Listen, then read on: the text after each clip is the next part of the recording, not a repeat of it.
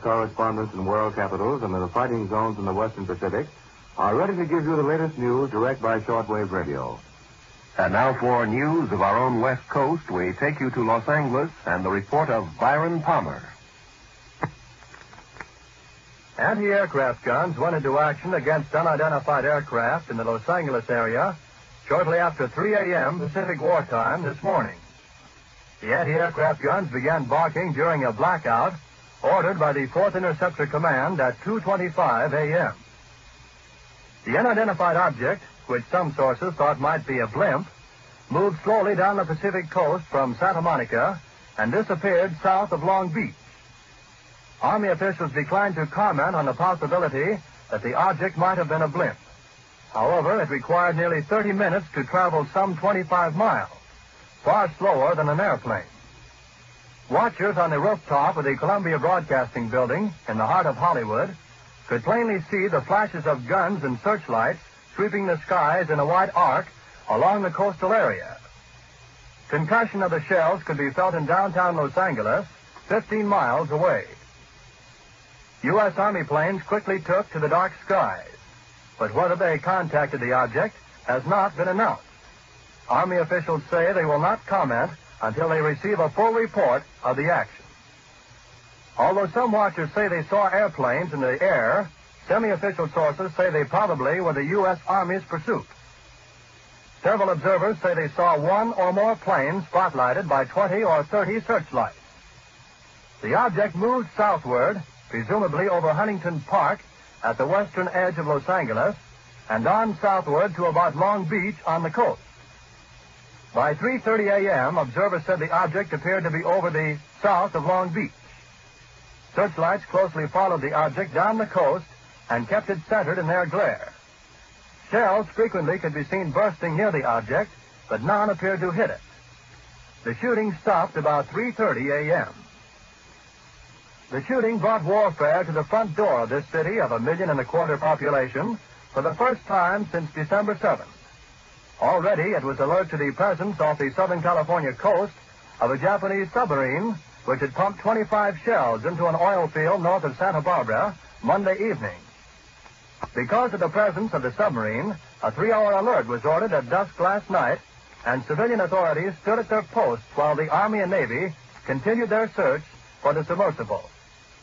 The evening alert ended at 10.23 p.m., but another was sounded at 2.22 a.m., and the blackout followed within three minutes.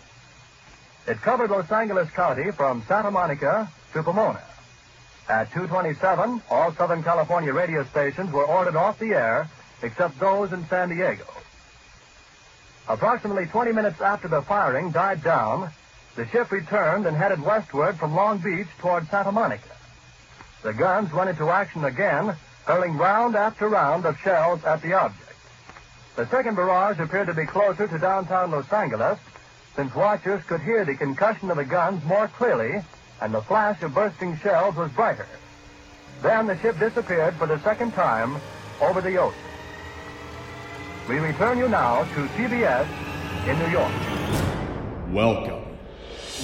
Here you will hear stories of the unknown, tales of the twisted and terrible have been silenced, the strange and the transcendent, riddles, secrets. As your guides, we will take you on an expedition where the curtain between worlds is torn. This is the farthest reaches.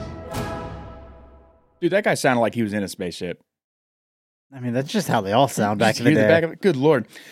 Uh, yeah, the army and what or army and or navy wouldn't give a report unless they received the report. Is what they basically said. It's like we're not going to comment on that unless we get a report of exactly what happened. Aren't they? Aren't they supposed to be the ones that give us the reports of exactly what happened? And I'm let me just say this uh broadcast I seem like was a pretty good report of exactly what happened yeah, or what was believed to be what was happening. yeah.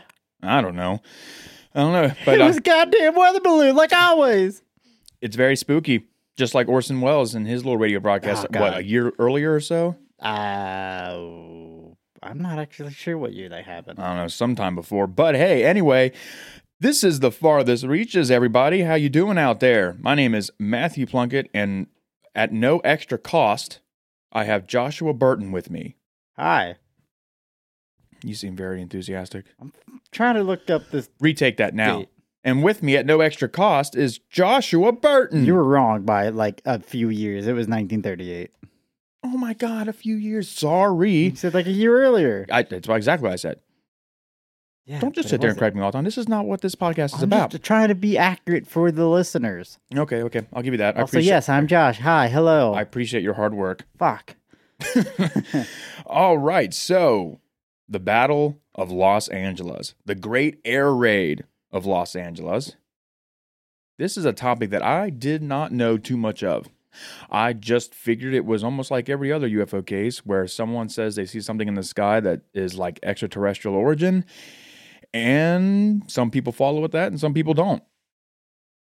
And of course, I feel like there's uh, a military or kind of government cover up in a lot of these, or Oh, what yeah. seems to be a cover up. Yeah, this has been one of those cases that like I remember watching a documentary on when I was younger and it just I don't know why, but it's always stuck with me and captivated me and just it's so weird, especially when you put into perspective how many shots were fired. Yeah. You know, and the people actually did lose their lives during this time. But I mean, it was also, you know, coming off a couple months after uh, the attack on Pearl Harbor. So, you know, tensions were high. Very in- high. in the United States, especially on the coasts. But yeah, I mean, it's just been one of those cases that it's always just been kind of at the forefront of my mind. And I was excited when I brought it up and you were like, yeah, sure, let's do it. Yeah, I didn't think too much of it. Like I said, I kind of just saw the picture, saw people like, yeah, they shot at a mysterious aircraft, yada yada yada.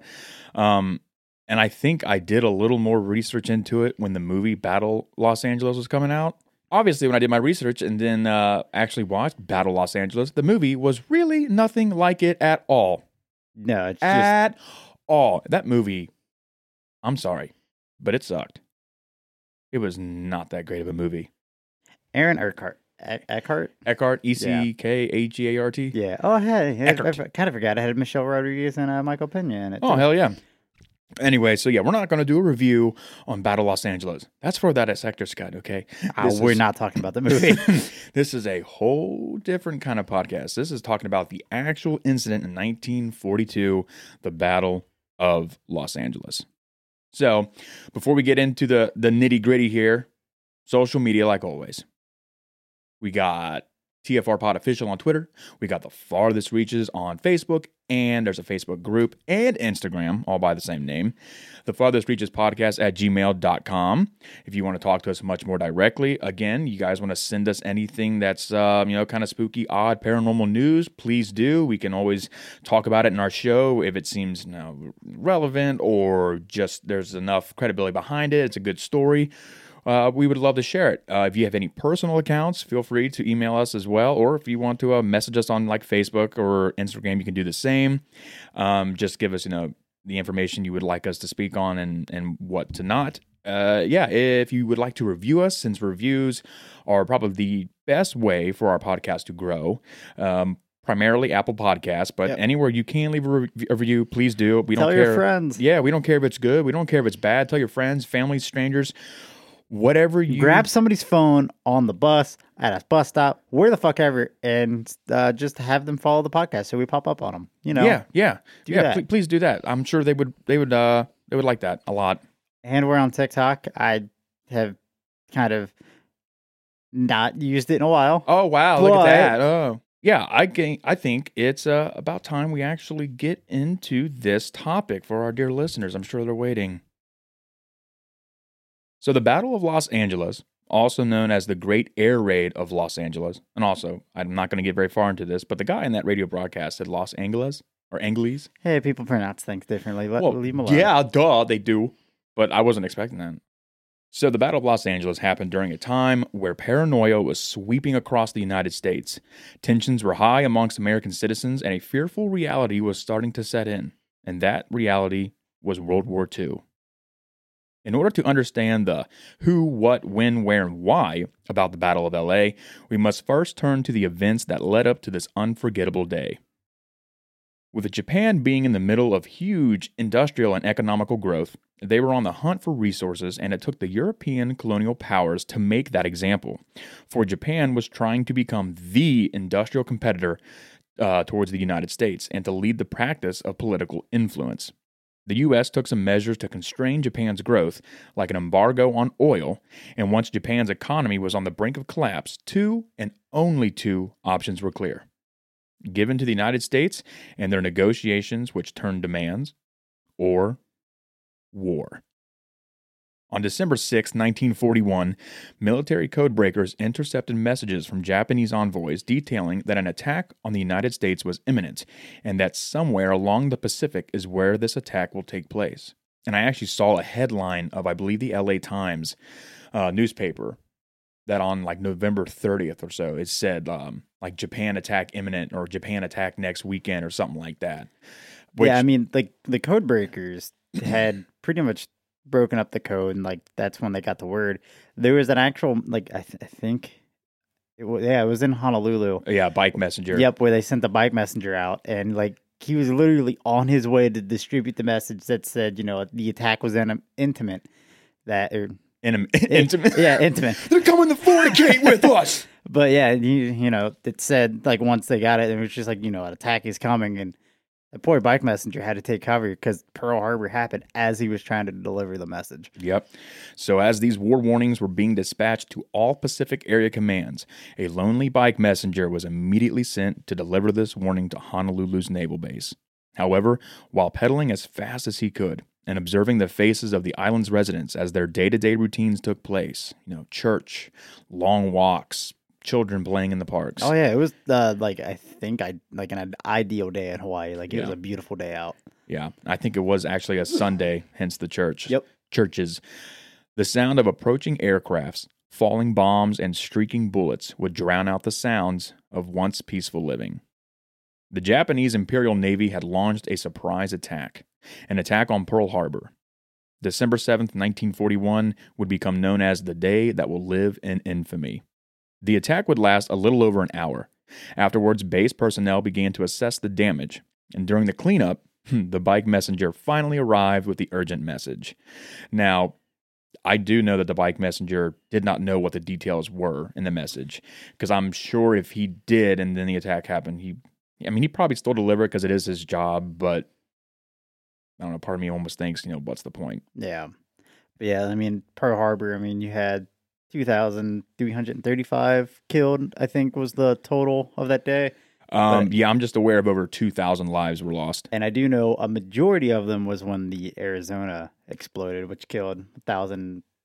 1,177. Yeah, yeah. Four battleships were sunk out of the seven or eight that were there. Yep. It was it was states too. It was like USS Arizona, yeah. Nevada, Montana, West, West Virginia, all those. But I mean, one of the things that I think a lot of people don't realize is Oh, well, they might realize that the Arizona, like, they have a memorial like above like the wreckage of the Arizona because it's still there. Oh yeah. But a lot of people don't realize is that since they, so many of the sailors were trapped and sailors and Marines, there's still 900 I think bodies unclaimed or unaccounted for, like in the Arizona, just because they couldn't figure out a way to get it respectfully to like remake like to retrieve the bodies. So they gotcha. pretty much put them like as buried at sea uh, a watery grave. And I think it's like there's like three or four that are still um, in the uh, USS uh, Utah as well. I think the, the, Nevada was another one that was about to sink, but the captain was able to steer it aground, so yeah. so it wouldn't block the canal in case anyone needed to escape. Because once the Arizona or further blocked the canal, because yeah. once the Arizona sank, it just or well, yeah, sank. It just blocked the canal, yep. and they couldn't get out uh, and 169 planes were also destroyed in the attack of Pearl Harbor. So the next day, December 8th, President Franklin D. Roosevelt delivered one of the most famous speeches in history, and we will play that for you now. Mr. Vice President, Mr. Speaker, members of the Senate, of the House of Representatives, yesterday, December 7th, 1941, a date which will live in infamy. Ooh, he said it. He said it. He said it. The United States of America was suddenly and deliberately attacked by naval and air forces of the Empire of Japan. The United States was at peace with that nation and at the solicitation of Japan was still in conversation with its government and its emperor looking toward the maintenance of peace in the Pacific. The attack yesterday on the Hawaiian Islands has caused severe damage to American naval and military forces. I regret to tell you that very many American lives have been lost. In addition, American ships have been reported torpedoed on the high seas between San Francisco and Honolulu. Sounds like COVID's going on. You hear these people coughing? As Commander-in-Chief of the Army and Navy, I have directed that all measures be taken for our defense, Fit in. but always will our whole nation remember the character of the onslaught against us.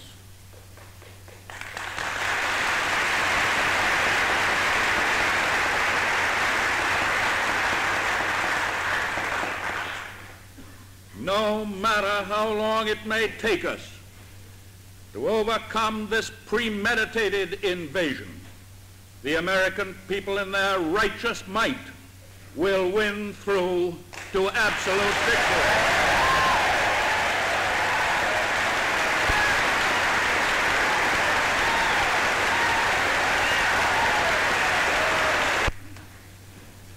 I believe that I interpret the will of the Congress and of the people when I assert that we will not only defend ourselves to the uttermost, but will make it very certain that this form of treachery shall never again endanger us.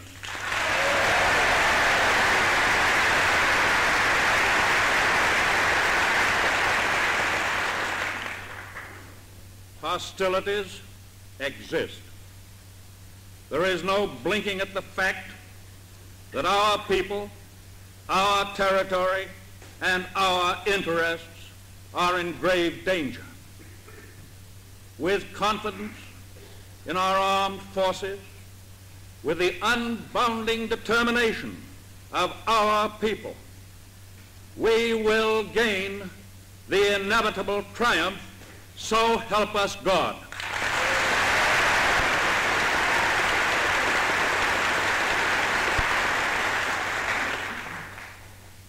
I ask that the Congress declare that since the unprovoked and dastardly attack by Japan on Sunday, December 7, 1941, a state of war has existed between the United States and the Japanese Empire.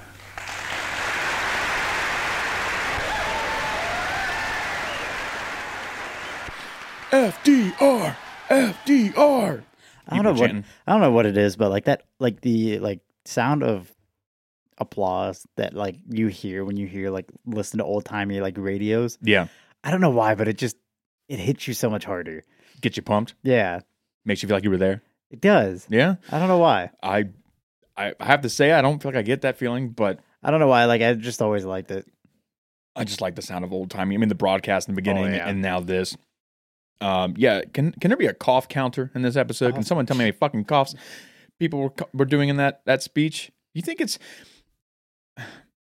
when they break up their speech like that, I'm sure there's multiple reasons why, but good lord, I'm almost convinced now that part of the reason why you break up your speech and leave gaps is for other people to just fucking cough because they don't want to cough while you talk.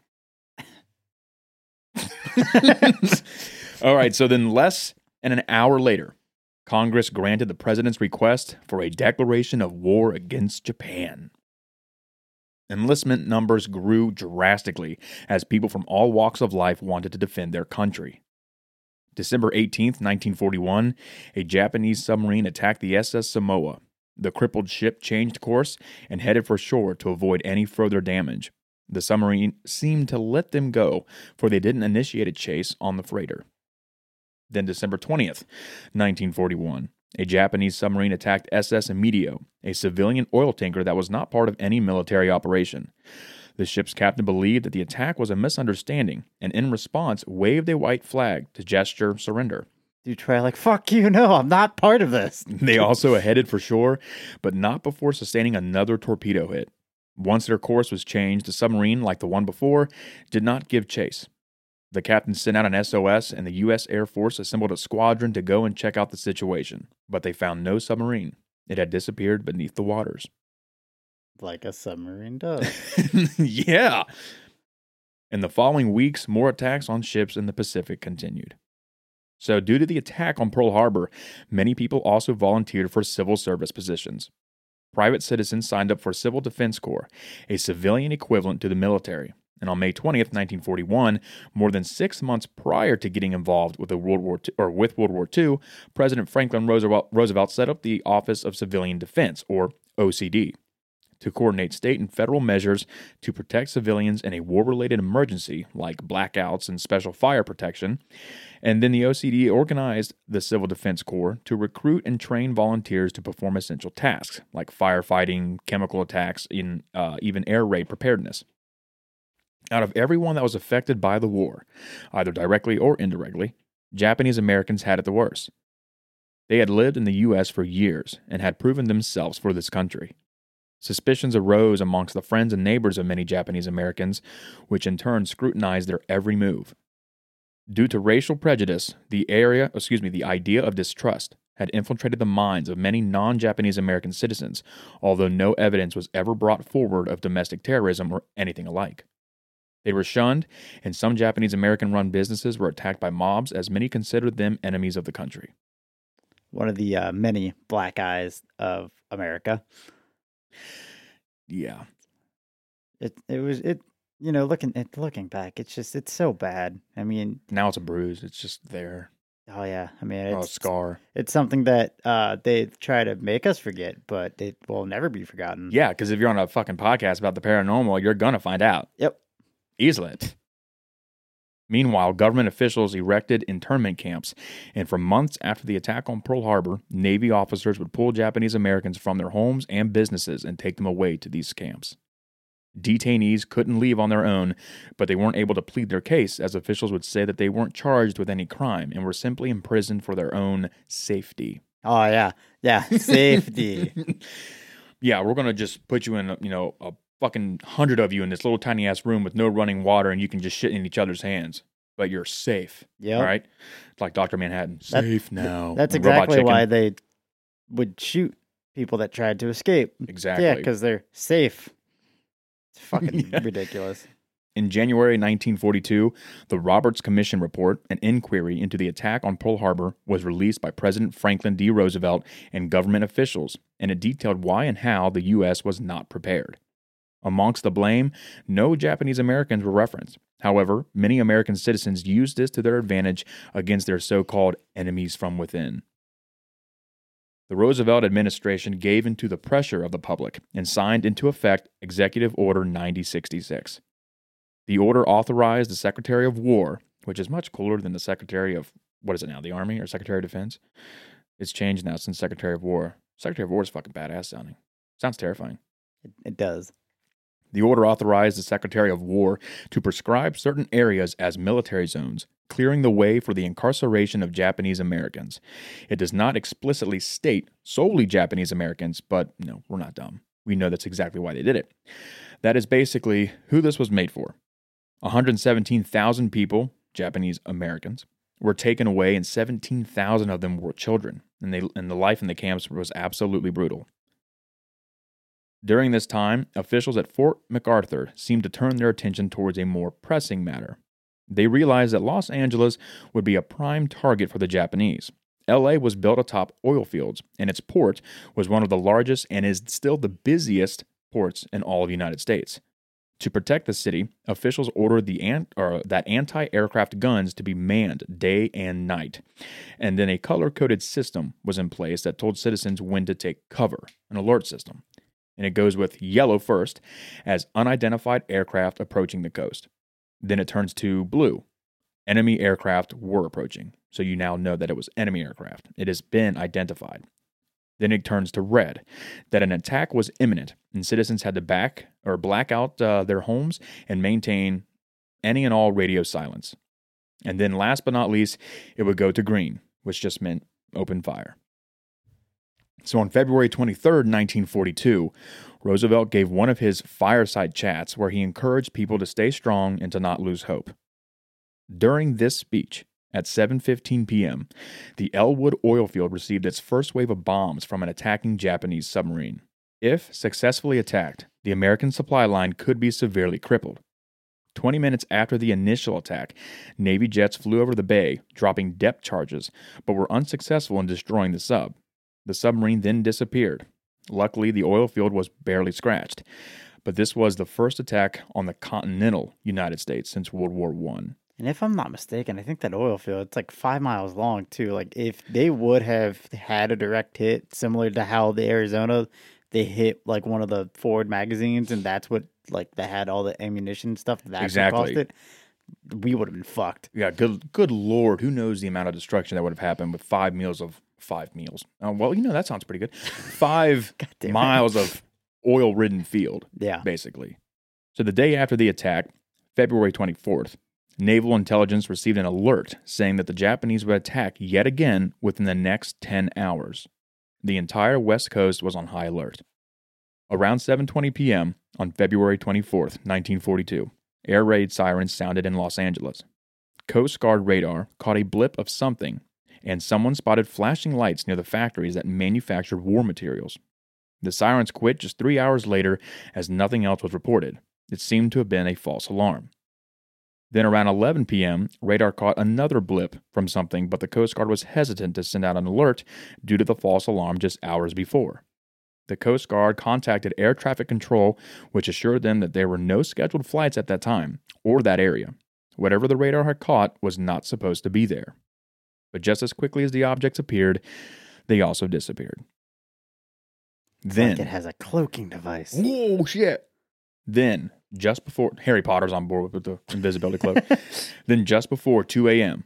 on February 25th, 1942, the Coast Guard picked up yet another blip on radar. Something out over the Pacific Ocean. Something that seemed to be heading straight for Los Angeles.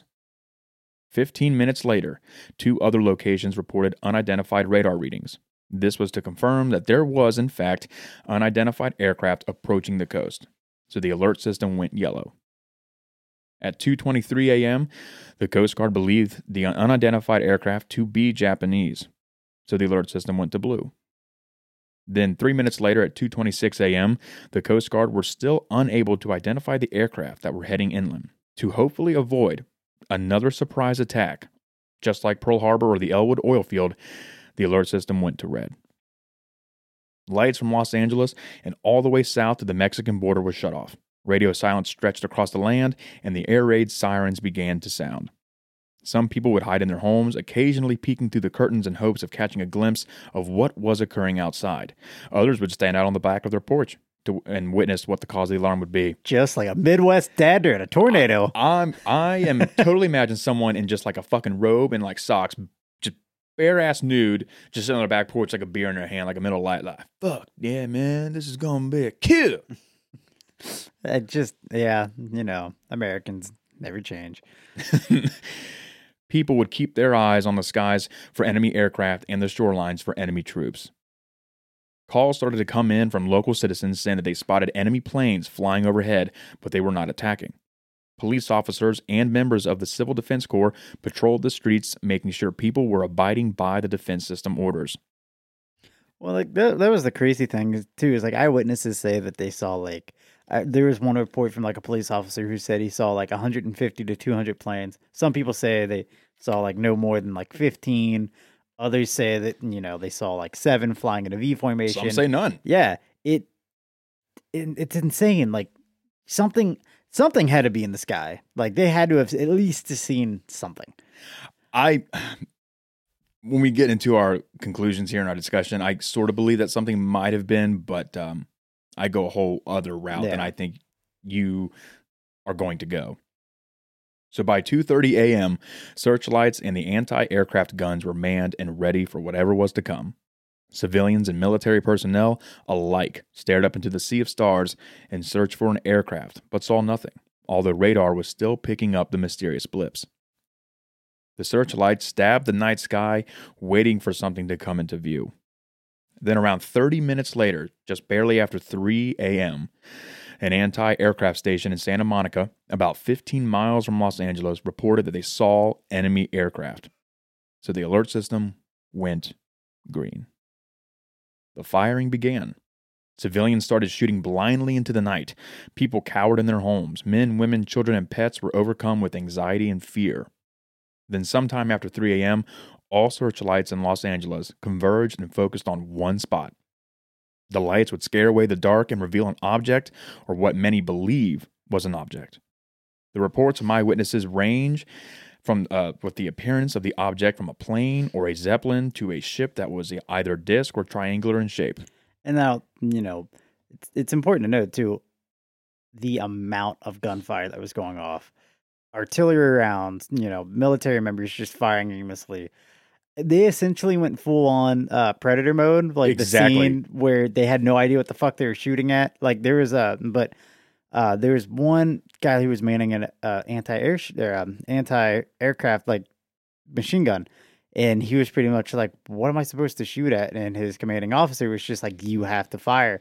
So a lot of these people were just firing because they didn't want to be reprimanded. Exactly because um you know if you were to freeze in action some Yep. other like in Pearl Harbor and um um oh there was some other incident but I mean you could yeah you could be you know let go from the military the service you know your life could fall apart if Yeah. you weren't you know serving the military serving your country to do your duty And you had like your uh, oh I forget what they called them, but like the civilian uh like soldiers themselves that were pretty much just firing aimlessly too. Like the civilian defense corps yeah, yeah like it was fucking chaos. oh it was like- oh god it was I think it was like fourteen hundred rounds f- fired. Um, yeah, over 1,400 rounds of anti-aircraft ammunition and thousands upon thousands of 50 caliber bullets were used, but none of it seemed to faze the object. And that was just whatever this incident was.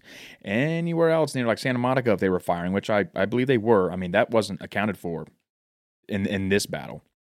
I think the exact number is either 1440 or 1430, the amount of um, anti-aircraft ammunition. So cars and buildings were damaged. Some businesses have been hit with bombs and shrapnel rained down upon the city, but none of that was from the aircraft. The unidentified flying object did not attack Los Angeles whatsoever. The destruction was friendly fire, the consequence of shooting up into the sky. It was reported that three people had died due to car wrecks just minutes after the blackout, and two people later died due to heart attacks from the air raid. So the death toll in total was five just innocent people. Yep. Then at 4:14 a.m., the order was sent out to cease fire. But for hours afterwards, military personnel and civilians would keep an eye out in case the situation was to happen again. Then at 7:21 a.m., authorities gave the all clear and began assessing the damage. There were reports that a plane went down in the middle of Hollywood, but no one was ever able to find any remains of the craft. Nothing was ever found in the city, the hills, the beach, the ocean, anywhere. Reporters chased leads across town trying to separate fact from fiction, and newspapers would go on to be sold out that day and the following. People wanted answers but could not find them. Rumors grew and stories were muddled. Citizens would share their accounts of what happened that night with one another. Yeah, like people were like celebrating like it was like they actually won something, Mm-hmm. which is ridiculous. like there's no other way to say it. It just you guys didn't accomplish anything. Like I know you felt like you did, but I just- bet I bet in the moment I'd almost be the same. uh, Even yeah, if I, I didn't see something, I mean, all it takes is probably two or three other random people in the streets to celebrate that, you know, we defended off whatever it was. I'd be yeah, like, yeah, this is true. well, you cool, know, go USA then. yeah, our city's not on fire, so hey, look at that. Exactly. Well, parts of it were on fire, but because of your own Browns. But hey, Many people claimed to have seen one aircraft, Many people claim to have seen hundreds. Some claim that there was no aircraft. As you can see, eyewitness accounts were very conflicting. Citizens said that the aircraft retaliated. Others claimed the exact opposite. One gentleman said an aircraft was shot down. A few others said that there was 25 aircraft in a V formation. Fun fact, some describe the craft as looking like the head of a shovel. And what's cool about this is that the art director for the original War of the Worlds was a child when this event happened uh, and used this description for the alien ships in War of the Worlds. Now, in theory, the military should have come forward with the events that unfolded in the early hours of February 25th, but all they had to say for certain were that the blips were caught on radar. They're just not sure how many there were. Then, on the morning of February 26, 1942, the LA Times hit the shelves with a front page that read Searchlights and anti aircraft guns comb sky during alarm. But what was even more intriguing than the headline was the photograph. The black and white photograph, which I'm sure many, many people out there have seen. I'm sure if you're listening to this podcast right now and you're like, I'm not too sure what the Battle of LA is, if you type it into your computer, you're immediately going to see the image and probably be like, oh, yeah, I've it- seen that before. It's such an iconic photo. if you have any instra- interest in UFOs, I guarantee you've seen this picture. So the black and white photograph depicts eight cones of illumination, searchlights, and they're all pointing to one object into the sky, like some almost looks like some celestial like arachnid. It's got like eight legs and it's just I don't know, it's weird. It's godly almost. The object in question looks to be shaped kind of like a blimp or perhaps a big flying saucer, like a big bean almost, uh, like a lozenge. I think one person describes it as, with five little orbs of light on top of it. I think if you look at the negative of the photo, you can technically see maybe seven or eight little tiny orbs of light. Yeah, I believe those are all just the uh, artillery fire. That's what I believe it is too. It's just traces of the artillery fire.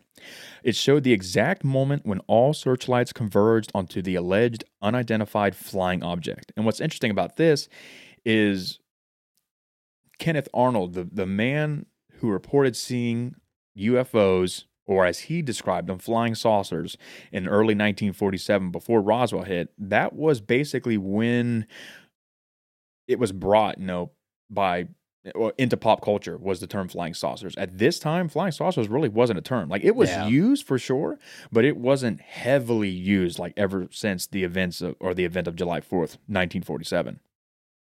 So the photographer admitted to modifying the photo. The photo was edited where the spotlights were widened and brightened so the image would stand out on a black background. But that was custom at the time. That was common practice. Yeah. All photos went through this when published in the newspaper because the printing process at the time was nowhere as good as it is today. See, the negative was underexposed, which was typical of photos that were taken at night. The print from the original negative was published in the newspaper, uh, the newspaper's first edition, but subsequent writings used the enhanced photo with improved contrast. With all that said, though, the photographer stated that the object caught in the lights and the little orbs of light around the craft had not been altered in any way. A witness stated that they watched the entire event unfold. A large aircraft silently flew through the sky and hovered. Military personnel and civilians fired at it, but none of the artillery brought the aircraft down or even damaged it. It seemed impenetrable. It was pale orange in color and a beautiful sight. The object eventually soared away from the searchlights and disappeared into the vast of night. There was absolutely no way a normal aircraft could survive the onslaught of ammunition that was being fired at it. So, at the end of World War II, the Japanese Imperial Navy confirmed that no Japanese plane had flown over Los Angeles on February 25th, 1942. Now, they do say plane, they don't say it wasn't something else of theirs, but it goes on without saying for you know, the majority of the story to just believe that the Japanese were not involved in it. That's what most people try to confer from that. Yeah, they can say they weren't. Exactly. In 1984, Jamie Shandera, a UFO researcher, claimed to have received documents about a top secret government group called Majestic 12 and how they were originally created in 1947 due to the Roswell crash, but later expanded their investigations into all known UFO incidents. Then, author and researcher Timothy Good gathered all his findings on Char- uh, research and published a book, Above Top Secret, and his book featured a letter called the Marshall Roosevelt Memo. In actuality, there were a few memos between Marshall and Roosevelt, and I'll, I'll read a, a few of them now.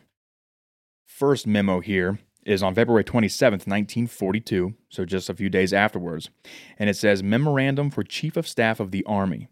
I have considered the disposition of the material and possession of the Army that may be of great significance toward the development of a super weapon of war. I disagree with the argument that such information should be shared with our ally, the Soviet Union. Consultation with Dr. Bush and other scientists on the issue of finding practical uses for the atomic secrets learned from study of celestial devices precludes any further discussion, and I therefore authorize Dr. Bush to proceed with the project without further delay. This information is vital to the nation's superiority and must remain within the confines of state secrets. Any further discussion on the matter will be restricted to General Donovan, Dr. Bush, the Secretary of War, and yourself.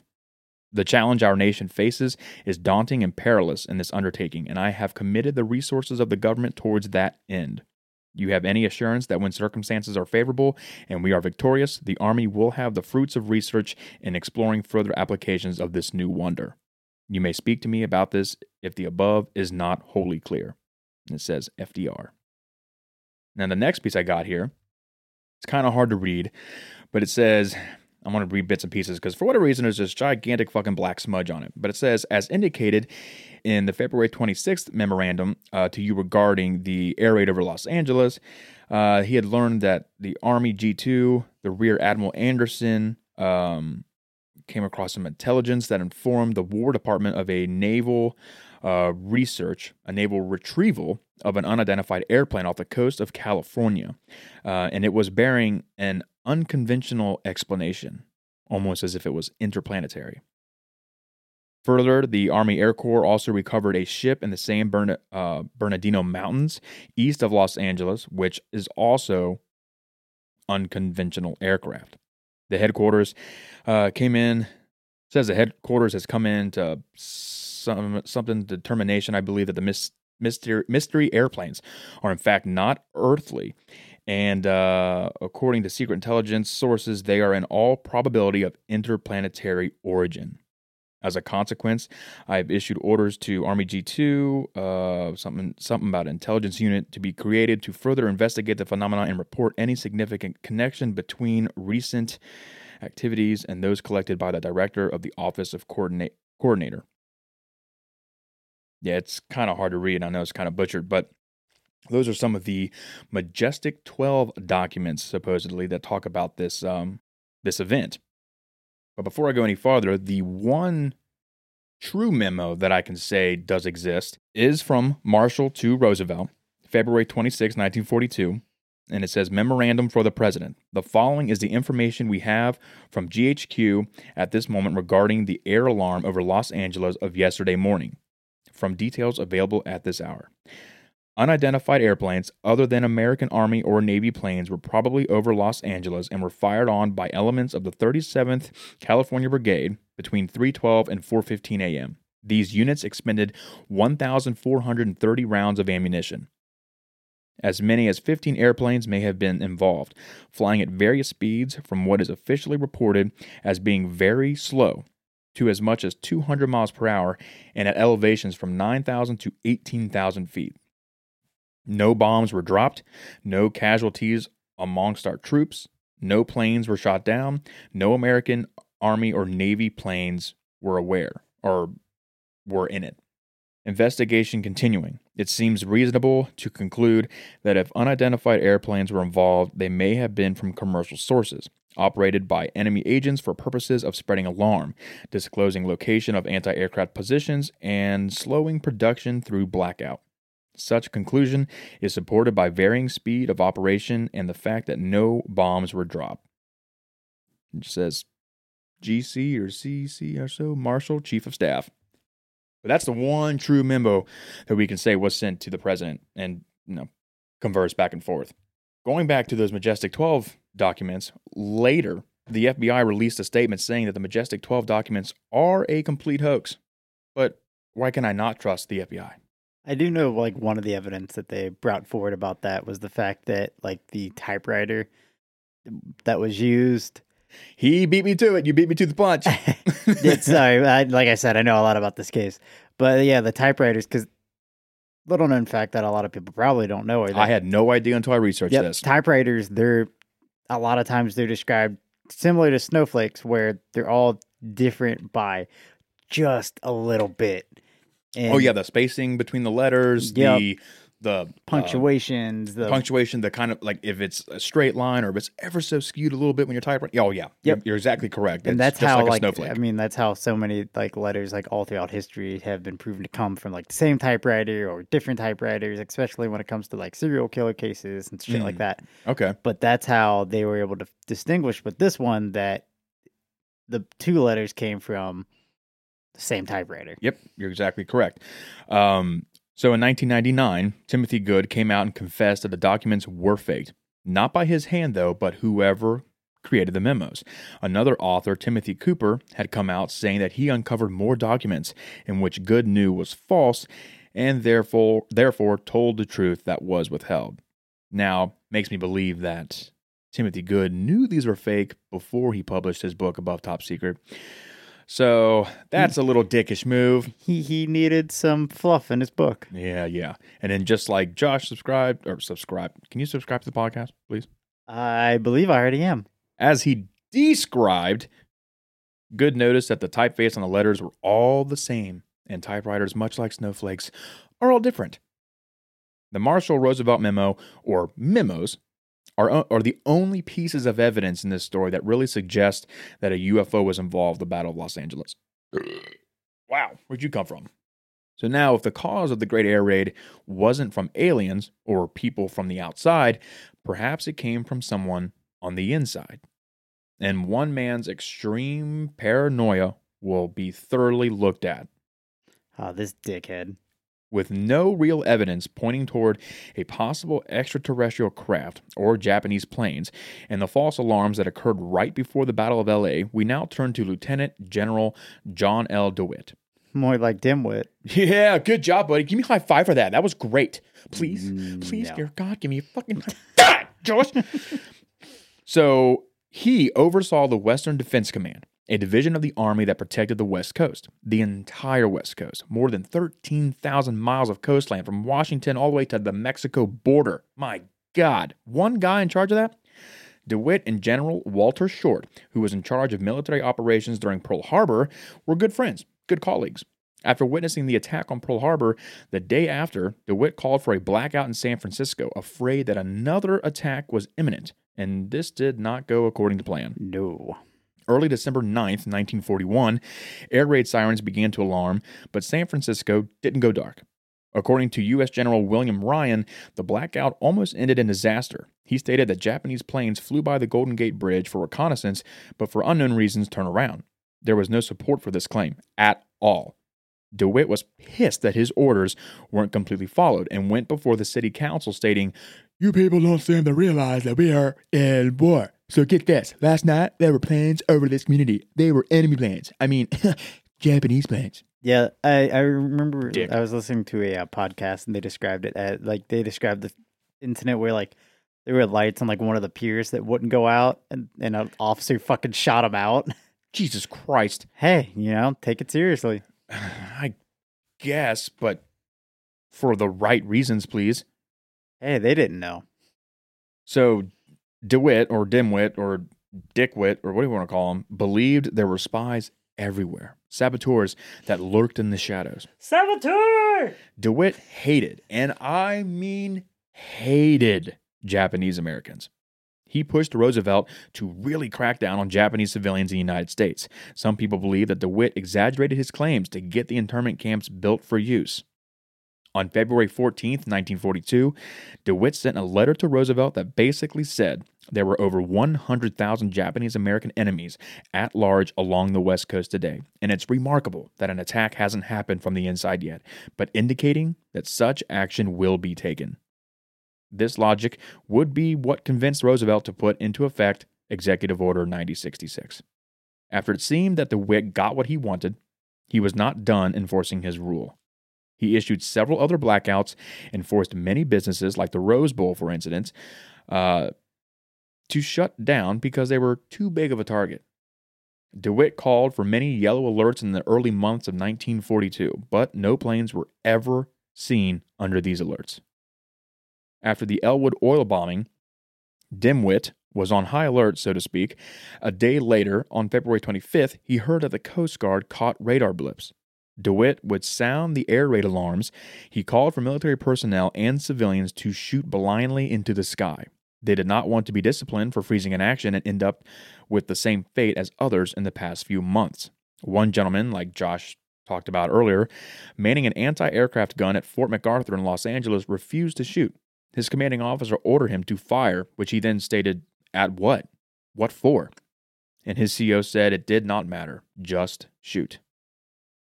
Hours after the initial air raid sirens went off, they stopped. The great air raid of Los Angeles was over, and yet the only people that were frightened or dead, and equipment and surroundings that were damaged were that of Americans. But despite the lack of controlled emotions, DeWitt issued a statement honoring his fellow servicemen and their duty to defend this country against the attack. Henry Stimson, the Secretary for the Army, tried to defend the military's actions. He said there might have been enemy aircraft, the Japanese could have sent troops to locate our anti aircraft installations. He raised the possibilities that the raid might have happened, but never explicitly stated that it is truthfully, truthfully what had happened the way the military is describing, describing or trying to describe that it did. Big if true. Oh, God, yeah. DeWitt refused to admit his mistake. He doubled down on himself, saying that what he had conducted was the utmost priority and necessity. The relocation of Japanese Americans is vital for the West Coast. It is too vulnerable and important to take any chances and let it fall into the hands of chaos. DeWitt explained, quote unquote, I don't want any of them. As the war continued, DeWitt issued more alerts and blackouts. All of them were false alarms. This man's anxiety seemed to be infectious. So now let's take a second and look at another angle. On the night of the attack, the 203rd Coast Guard Artillery Regiment used weather balloons to test the wind conditions. Anti aircraft guns had a huge range, about 25,000 feet, so they could be heavily altered due to high winds. So, to test wind conditions was highly important. Two large silver weather balloons were released near Santa Monica. Each carried a lit candle, which, might I add, the gentleman that said that whatever aircraft was in the air had a nice bright orange light to it could have very well have been the light from a candle. Obviously, it's hard to imagine a weather balloon surviving thousands and thousands and thousands of rounds of you know, ammunition and such, but let's just say, for the fact, the sake of the fact that it did, this light could possibly uh, lend credence to this man's witness, or excuse me. I don't buy it because I'm tired of the goddamn government saying it's always fucking weather balloons. Yeah, Not to mention, it's like you said, you know, there's no fucking way. Not one of those rounds hit. It's a fucking balloon. Now, I, I hear people say, you know, it is tough to take down a weather balloon like that, but it's not impossible. These artillery rounds are made to take down fucking airplanes. Dude, I don't know. What, I don't know what to, what to tell you. Are you telling me that they're making weather balloons tougher than goddamn airplanes? Because fuck, they probably should have done that to the. Oh god, what's the famous blimp that fucking Hindenburg. yeah Hindenburg probably should have made in Hindenburg out of fucking weather balloon material. I don't fucking know. It would also ex- Maybe they should have made the fucking Titanic out of a goddamn weather balloon. make the iceberg sink. so, I this balloon would also lend credence to why some people said it looked like the aircraft was hovering. Why it covered like 20 miles in like 30 minutes or an hour, which is unbelievably slow for an aircraft. Also, if you look up pictures of a weather balloon, they look like a balloon. They do, they do, but perhaps the light reflecting off of everything maybe made it hard to see. I don't buy it. I know. That's So- the one that I'm like, no, it wasn't a fucking weather balloon. I mean, you know, ah, we'll get into the discussions. I'd have my what I think it was. Of but course, if it was the weather balloon, maybe that is what crashed. Maybe they covered it up because, like, wow, if people knew we just shot at our own equipment and just lost We're millions and millions of dollars, and all our ammunition that we spent is very expensive, especially and during five the war, people are dead. and five people dead. If they know it was all our fault, that's gonna be bad. I believe it. I I, I can believe it. So yeah, each carried a lit candle inside to help personnel track the balloon. Shortly after they sent up the balloons, they notified command, but before they received the response, gunfire took place. It seemed that some military personnel were not notified of the balloon test. Once the gunmen noticed the balloons, they opened fire. But amidst all of the confusion, it wasn't known if the gunfire was towards the balloons or perhaps an actual enemy aircraft. So they lost control of the balloons and they actually traveled inland towards Los Angeles. Because I mean, perhaps you see the or perhaps you set the balloon off and you send, hey, just so you know, we're going to test this real quick, but no one gets back to you, and someone miles away goes, What the fuck is that? Because they don't receive the call, they start shooting at it. And you have someone else miles away hears the gunfire and is like, What the fuck are they doing? And then they just start shooting. Just a chain reaction. A gentleman named Lieutenant Tim came forward the next day and had a talk with his COs. He recounted his experience later and said that he was told to keep his mouth shut and that there had been seven Japanese planes in the sky. He said, If I had said that we shot at balloons and not enemy aircraft, then I would have been put behind bars. But obviously, this doesn't seem to add up with other eyewitness reports. So now, let us take a look at mass hysteria, for example, like the dancing plague of 1518. And if no one knows the hell that is, check it out, because it's just a bunch of fucking people that danced, and a lot of them danced to their death. No one knows why, they just fucking danced to their death. You can look at the Salem witch trials, where people are like, "Man, I bet that I bet that guy was casting a spell on me earlier," and all of a sudden, you have people just being killed. The Salem witch trials is just the perfect example of don't have children. Mm, yeah, yeah. uh, Orson Welles, Rule of the Worlds, uh, War of the Worlds broadcast example of mass hysteria. According to Professor Simon Wessely, an account of mass hysteria must meet five criteria. First, people all share unusual behaviors that cannot be explained by their physical condition. You know, if you had the dancing plague of 1518, if we knew that, say, all those individuals had like Parkinson's, for example, then we might know why they were making erratic movements. I'm not saying it's funny to think that they're dancing or anything like that, um, but again, ex- explanation for the erratic movements. But they're not. Well, in this case, they're not. You can't explain anything with their physical condition by noticing a UFO up in the sky. Second, the hysteria affects people who would not normally behave in this fashion. You have people that jump up and dance around in churches, in plays, and whatnot that do.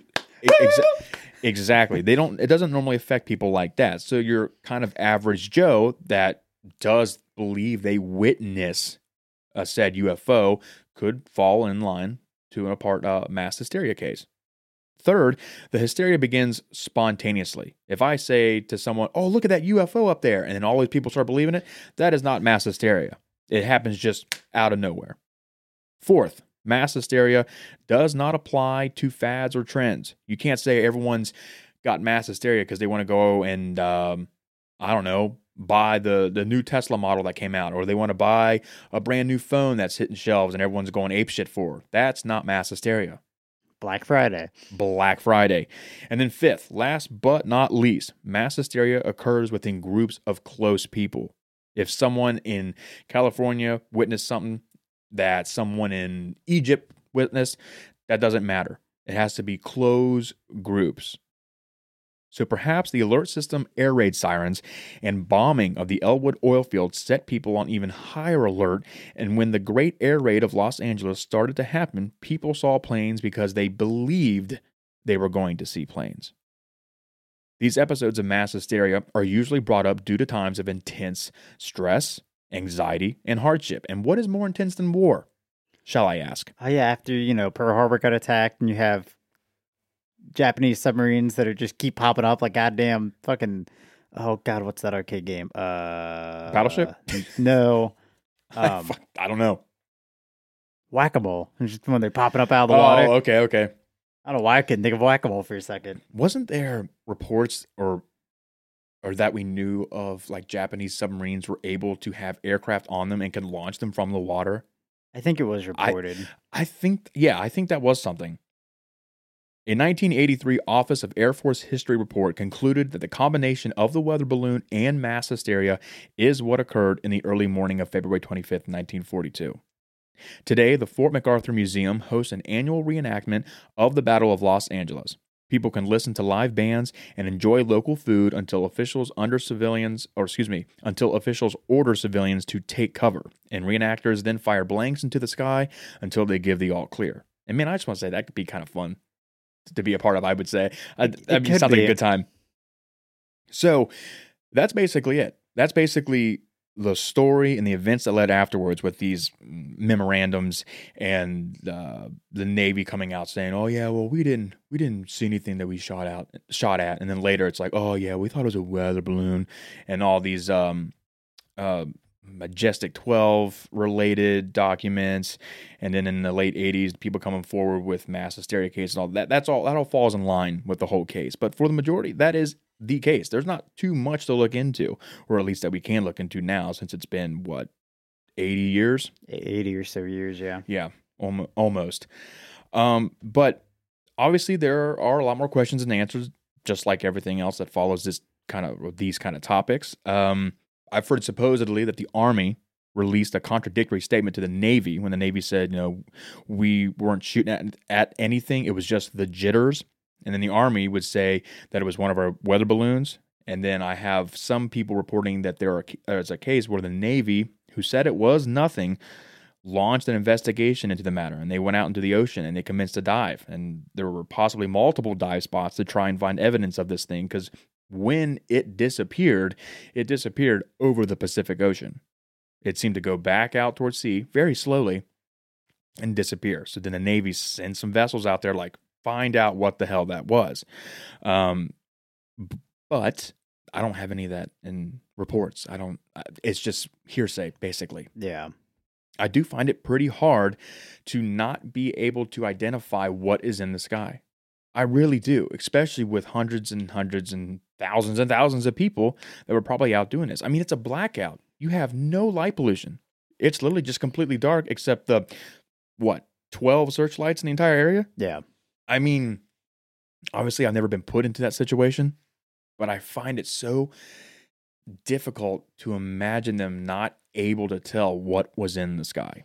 Yeah, like somebody had to have gotten a clear sh- like look at it and would have been able to come forward unless they were silenced. Yeah, and and the radio broadcast that I played in the very beginning of this episode is the only thing I can find where anyone talks about the Navy sending out aircraft when this happened.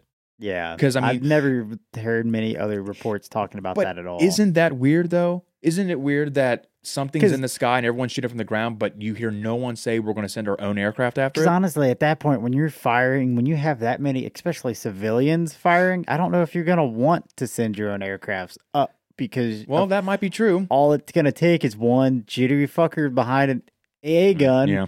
just to be like, "Oh fuck, planes!" and up, look at that, yeah, fucking Well, friendly fire. That could very well be the case. I mean, if I saw jets, or uh, I should say, if I saw something in the sky, you know, I think I'd see the lights of jets. You know, you think you'd Yeah. hear something. People said they didn't hear anything, which really puts it up in the air for me if it wasn't actual aircraft or not. And that's why, oh goddamn, I kind of want to lean towards the theory of the weather balloon, or at least a combination of it, because goddamn, I don't know, it's hard for me to imagine an aircraft being there.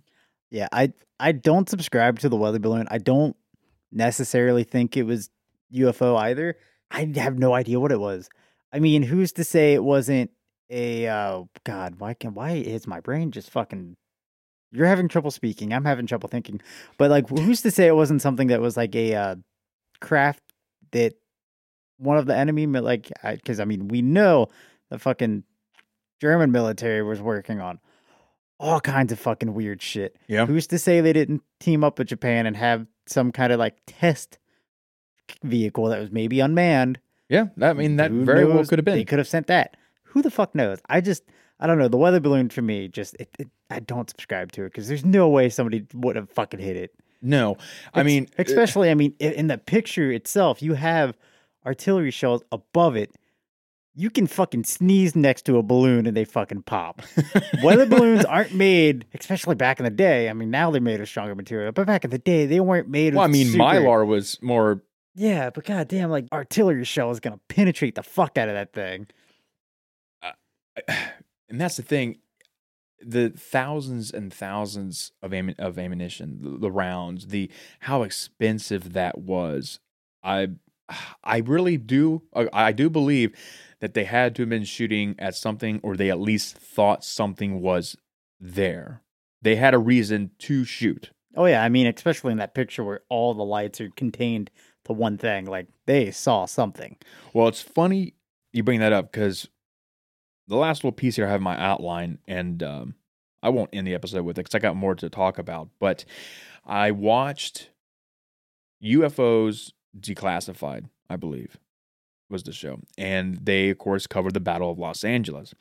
Well, the picture that's printed on the LA Times that we that we all know and love of the of the Battle of Los Angeles, the archivists of the LA Times collection at UCLA had access to over 4 million negatives.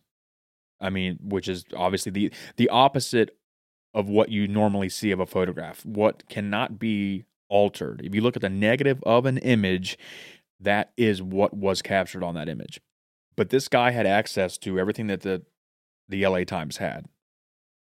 His name is Simon Elliott, and in box 3178 of the LA Times collection, the negative for the Battle of LA is held there. And the negative is very unexposed, like I talked about, which explains why the retouching that was done. Now, in the negative, it's very hard to tell if there was an actual object at the convergence points. If you look the negative, there really doesn't seem to be an object there.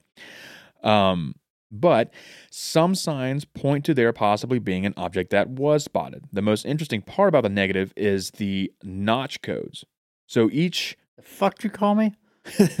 so the notch code in these negatives in photographs are according to what camera is used. All right. And the LA Times reporters and the photographers and journalists and such all use the same camera. I mean, at least the one that the LA Times give them. Maybe this person who took it had a different camera, but the notch code for the negative is the only one, of course, watching UFOs declassified. So take it with a grain of salt, if you will. But the archivist says that this is the only picture in the archive that has a different notch code than any of the other negatives, suggesting this was taken with a different camera, possibly by someone that was not an LA Times journalist. So where could this photograph had come from? Who actually took the original? It was planted. Now, using high res- resolution scans, we've adjusted the brightness and contrast of the negative, and with some certainty, we can we can tell that there is a higher amount of density at the convergence of the searchlights, which indicates that there might have been an object at that point. Because you can see, again, I think I mentioned earlier about like light reflection and and such. It seems like it was bouncing off of something. Maybe, you know, artillery shells and whatnot. Maybe a big cluster of them. Because I mean, how many were thrown up there? Hundreds and hundreds and hundreds and hundreds. So maybe it reflected off of a bunch of those. I'm not exactly sure. Since the size of the possible object cannot be determined, it suggests that if something to the nature of a UFO or an aerial vehicle was captured, then it was either in motion or translucent. Because it is not a fixated object like the searchlight was, it has this weird blur effect to it. Another aspect of this negative are the searchlights. Some of the beams seem to almost pass through the object. Again, if there is one, if there is an object, but this could be anywhere from the beam not entirely centered onto the object. I mean, the light could just be half on it and the other piece of your light's just passing right through or passing to the side, I should say. Um, it could be an illusion done by all the smoke from the artillery. artillery. It could be uh, camera irregularities, you know, def- uh, defects in that. So, one thing we can say about these searchlights is that the beams seem to get brighter the closer they are to the object, which again hints that something was possibly there, or something at the very least was reflecting that light back.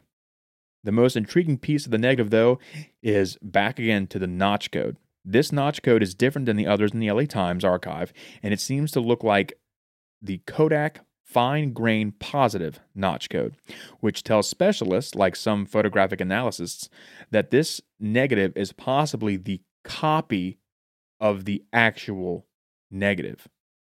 If true, where could that original negative be? Was it taken by the government? I mean, what could have happened with that? Who knows? That's- Maybe it's where fucking JFK's brain is. Uh, maybe, but I that was an insane part to me because now obviously with that information, you you cannot make heads or tails of this. I'm telling Probably you, probably ever, ever now. the fucking ever. the government buried somewhere has a giant ass warehouse that looks like the fucking end of Indiana Jones, where it's just boxes and boxes of fucking archived shit that they want to keep secret. I'm telling you, it exists. It's out there. what what is this? That warehouse? Yeah, uh, totally. I I would you know uh, while researching this case and um, coming across when the FBI would declassify or the CIA would declassify documents and such like that, I didn't realize that Area 51. Do you know when it was declassified? Basically told to the public. It was like 2013. Yeah, I didn't know that. I didn't know it was literally eight fucking years ago that they were like, yeah, we do have a secret base out here. Okay. Yeah. Of course, they didn't tell us, you know, the details of it or what was in it, but I did. I didn't know it was that fucking soon. I didn't know. I realized, or I, I talked and and listened and researched all this UFO alien bullshit, you know, years prior, and had heard about Area 51, but didn't know that at that point it was actually just like rumor. It was a conspiracy until 2013. And of course, they're like, oh yeah, by the way, God, could you imagine that on TFR News? Hmm. If that was our detailed story, Oh, I know, right? Good lord. Maybe we'd be famous. I don't know. But I don't know. I I can honestly see see the, the, the hard part is shooting down that weather balloon. But the kind of bulbous look of a weather balloon, the light candle, if that was really how they did it, which I'm which by what I found it is how they had it. But in, in order to track that weather balloon, they had the yellow, orangish, red lit candle so they could track it and it flew in towards Los Angeles, but people didn't get the message and fired it. Because I mean, good lord, if you sent out, you know, the message for the bike messenger to tell Pearl Harbor there's going to be attack, and that didn't get there in time, I'm sure trying to talk to, you know, Central Command or whatever, trying, hey, we just so you know, we're sending out a balloon. I, I can easily believe that that didn't get there in time or that didn't receive the response in a timely manner. And then people just started shooting, and then mass hysteria kicked in. I I can honestly believe that because I I don't believe there was an extraterrestrial spacecraft for the Battle of Los Angeles. Yeah. I believe it was terrestrial. I believe that there was something in the sky that was seen. Obviously, the radar shows the blip, so I believe I believe there was actually something there. I do find it interesting that this not in the exact same spot, but these blips over the Pacific Ocean, you know, just like the um the Navy videos that came out and their blips over the uh, Pacific Ocean. Because if anyone listens to the story from David Fravor about the uh, Tic Tac video, he talks about when he gets back and and says, "Oh, you know, uh, we we encountered this thing and yada yada." They'll tell him, "Yeah, we've actually been." keeping an eye on our radar screens because these objects have been appearing and, and going for like the last two weeks multiple like 14 15 of these objects appear and then they disappear and this happens in around the same area Yep. Oh god maybe that's fucking weather balloons. No. Maybe. i believe david fravor. I believe he's a good guy. But uh yeah i mean maybe it you know when they came out the navy came out and said it's just a case of the jitters maybe they actually weren't far off. I i believe Yeah. that i believe they had to play a, probably a huge part in it. I mean, it was definitely a stressful time, so I guarantee people were just had that itchy trigger trigger finger. yeah, I, I, I believe jitters was an extreme part of it, and obviously, you know, wartime tensions were insanely high. I do believe mass hysteria kicked in, but I do believe there was something there, but people just mistaken it for a. I mean, it was a UFO, but they mistaken it for an extraterrestrial craft. I really do. Um, but yeah, I, I mean, that's basically the Battle of L.A. And that's that's my that's the theories on it, and that's my conclusion with it. I don't think it was alien. I think there was something there, but I think people just took it way out of hand. You know, when you have General Dickwit, you know, behind behind the wheel of a lot of these air raid sirens that went off for no reason. I mean, it just frightened the fuck out of people. Yep. I mean, I'm not obviously going to cor- really, really correlate the two, but I mean, like COVID. I mean, you you have people uh, on the same wavelength here, so to speak. You know that just uh, get you know high anxiety over just hearing one person talking about you know a certain thing. It's just yeah, it was a really difficult time. It's it's definitely one of those cases that will go down in history probably as truly unexplained. No definite answer. that will live in infamy. but I Thanks, D. But yeah, who it, it it's all in all, it's a fascinating case. It is because obviously there's no resolution to it, so it's just Yep. kind of like, huh, what could it be? Someone needs to find me that negative. But yeah, anyway, that's the Battle of LA. I am Matthew Plunkett, and this is Joshua Burton, Hi. like always, and we are going to project sign off. Yes. All right, cue the outro music, and uh, we will see you guys. Next Sometime. time. We won't see you. We'll hear you. How many times am I going to say that? They'll hear us. We won't hear them. Goodbye, everyone. Goodbye. Hey everyone, we here at the Farthest Reaches want to say thank you because you, the listeners, make all of this possible. Please share our podcast with your friends, your family, or total strangers. You can find and connect with us on Facebook at the Farthest Reaches Podcast, Instagram at the Farthest Reaches, or Twitter at TFR Pod Official. There, we will be posting all sorts of strange stuff and updates for upcoming episodes and whatever else we get ourselves into. If you would like to share a personal story by chance, then you can reach us at our email, the farthest reaches podcast at gmail. We would love to hear from you, and maybe we will even tell your story to the world. In the meantime, though, explore the elusive, seek the knowledge of the obscure, and together we can translate this strange language of reality into something that we can understand. With that said, thanks for tuning in.